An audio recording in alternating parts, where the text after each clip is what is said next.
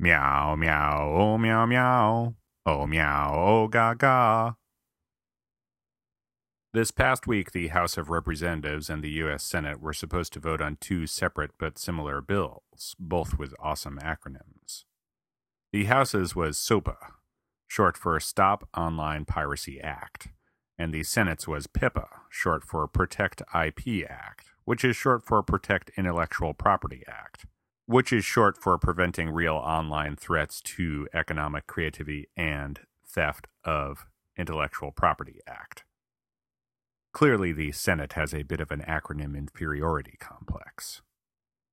While these acronyms are not as ridiculous as the USA Patriot Act or Michelle Obama's proposed Eagle Act, the Ensuring That American Citizens Glucose Levels Erode in a Healthy Manner Act, as far as actual bills go, SOPA and PIPA are just as retartar.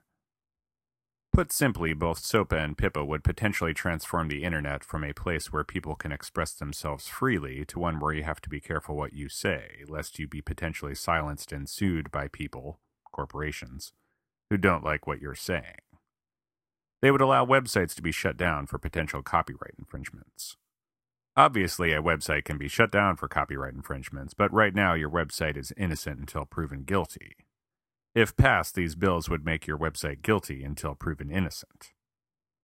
Thinking twice about posting that video of your cat meowing to bad romance on YouTube now, aren't you?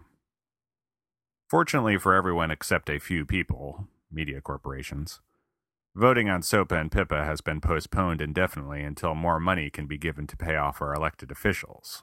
So, yay? But seriously, the official line is that the bills needed to be reworked so that they could reach a wider consensus within the Senate and the House. The real reason, though, is that these bills pissed off the internet. And pissing off the internet is a bad idea. Generally speaking, I'm not a very political guy. I vote, but that's about it. I believe in democracy. Democracy, as we know, comes from the Greek word demokrata, meaning you're screwed no matter who you vote for. The theory behind a parliamentary democracy is that you elect some officials to represent you and then they represent you. That's the theory, anyway. Are you ready to have your mind blown, though? Are you sitting down? No? You're standing? You're on the subway? Okay, I'll wait for a seat to free up. You're going to want to sit down for this. Get get a seat yet? No? Okay, I'll wait one more stop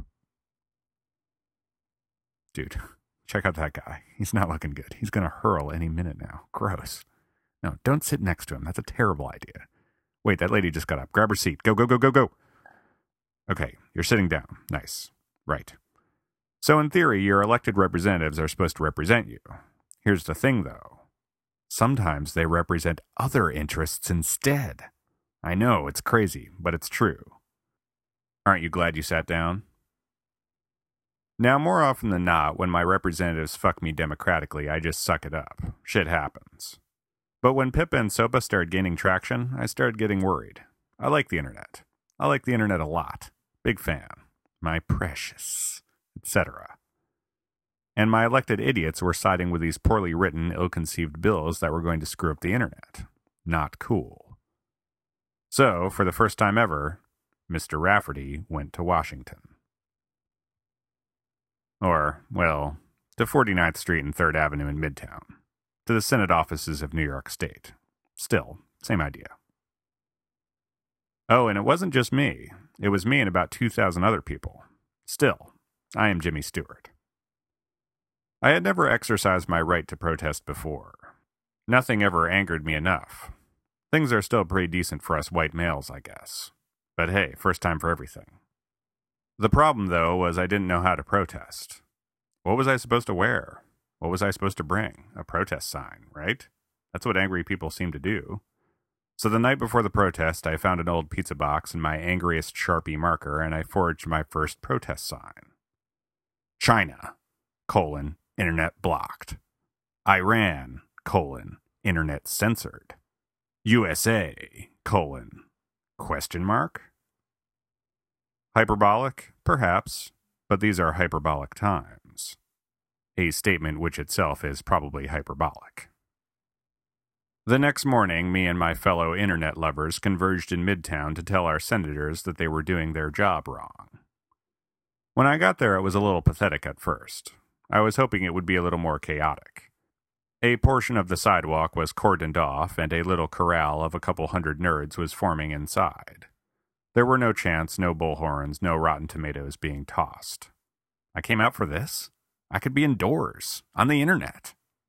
But within about 10 minutes or so, the crowd had doubled, and then the police dragged the metal fencing out onto 3rd Avenue to accommodate the growing crowd. And it doubled again. And then the police took over another lane of 3rd Avenue. And then the crowd grew some more. And then there was chanting, and there were bullhorns. Still no Rotten Tomatoes, though. By the end of the protest, I felt like we had made a difference. Flyers were handed out, awareness was elevated. Senators were still being idiots, but they were better formed idiots. Now they were just being spiteful rather than ignorant. So, yay? A few days later, both Sopa and PIPA were put on ice by the House and the Senate. They'll both be back, I'm sure, probably with different names.